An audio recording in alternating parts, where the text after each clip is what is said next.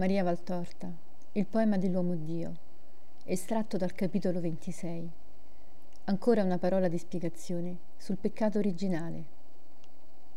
Dice Gesù, la parola della madre mia dovrebbe sperdere ogni titubanza di pensiero, anche nei più inceppati delle formule.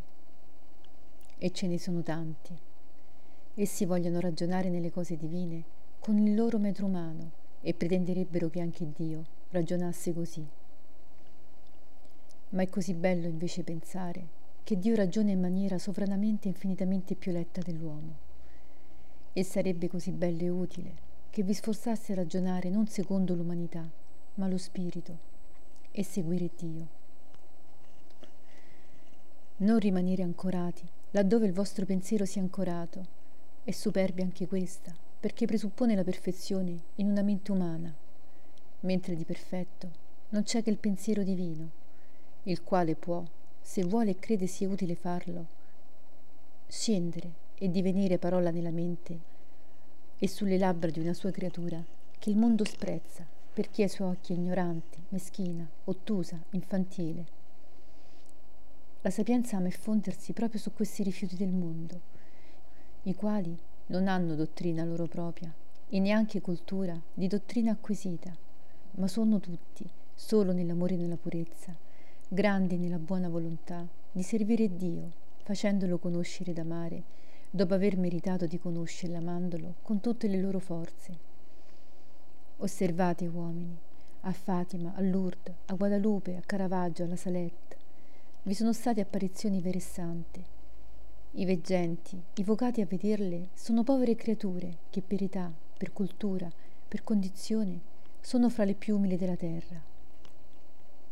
A questi ignoti, a questi nulla, si rivela la grazia e ne fa i suoi araldi. Che devono fare allora gli uomini? Chinarsi come il pubblicano e dire Signore, io ero troppo peccatore per meritare di conoscerti. Sii benedetto per la tua bontà che mi consola attraverso il tramite di queste creature e mi dà un'ancora celeste, una guida, un ammaestramento, una salvezza. Non dire, ma no, eresie, non è possibile. Come non è possibile che un deficiente divenga un dotto della scienza di Dio? E perché non è possibile? Non ho risuscitato i morti, guarito i pazzi, curato gli epilettici, aperto la bocca ai muti, gli occhi ai ciechi, l'udito ai sordi, l'intelligenza agli scemi.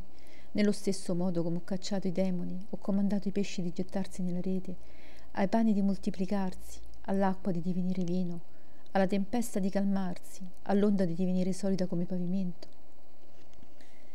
Anche prima che Dio, il Cristo, figlio di Dio, fosse tra di voi, non ha operato Dio il miracolo per mezzo dei suoi servi che agivano in suo nome?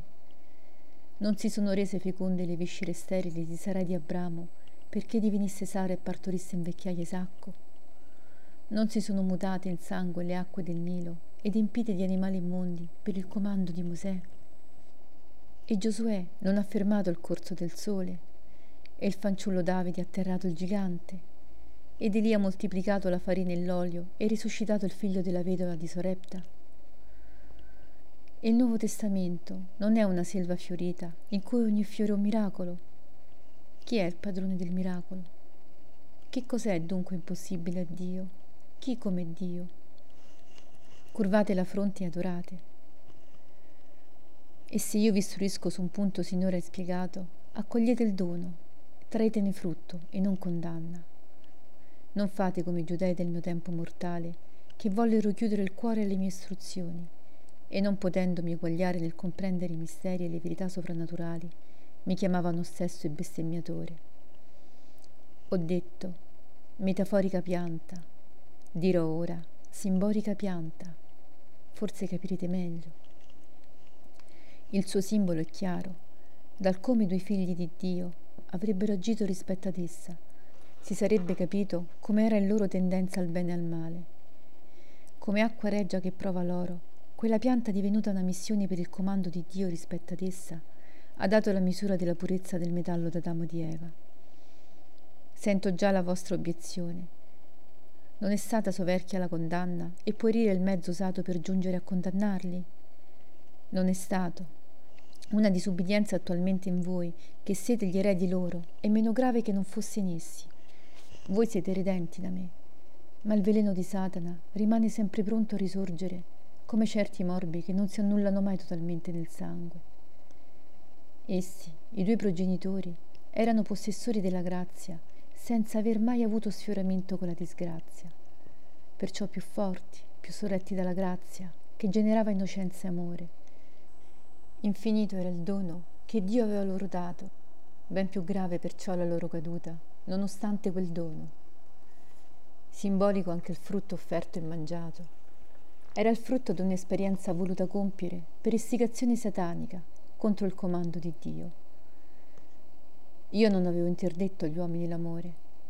Volevo unicamente che si amassero senza malizia, come io li amavo, con la mia santità. Essi dovevano amarsi in santità d'affetti, che nessuna libidine insozza. Non si deve dimenticare che la grazia è il lume, e chi la possiede conosce ciò che è utile e buono conoscere. La piena di grazia conobbe tutto perché la sapienza la istruiva, la sapienza che è grazia, e si seppe guidare santamente. Eva conosceva perciò ciò che le era buono conoscere, non oltre, perché è inutile conoscere ciò che non è buono. Non ebbe fede nelle parole di Dio e non fu fedele nella sua promessa di obbedienza. Credette a Satana, infranse la promessa, volle sapere il non buono, lo amò senza rimorso. Rese l'amore che io avevo dato così santo una corrotta cosa, un'avvilita cosa. Angelo decaduto si rotolò nel fango, mentre poteva correre felice fra i fiori del paradiso terrestre e vedersi fiorire intorno la prole, così come una pianta si copre di fiori senza curvare la chioma nel pantano. Non siate come i fanciulli stolti che io indico nel Vangelo, i quali hanno dito cantare e si sono turati gli orecchi, hanno dito suonare e non hanno ballato hanno udito piangere e hanno voluto ridere. Non siate gretti e non siate negatori. Accettate, accettate senza malizia e cocciutaggine, senza ironia ed incredulità la luce.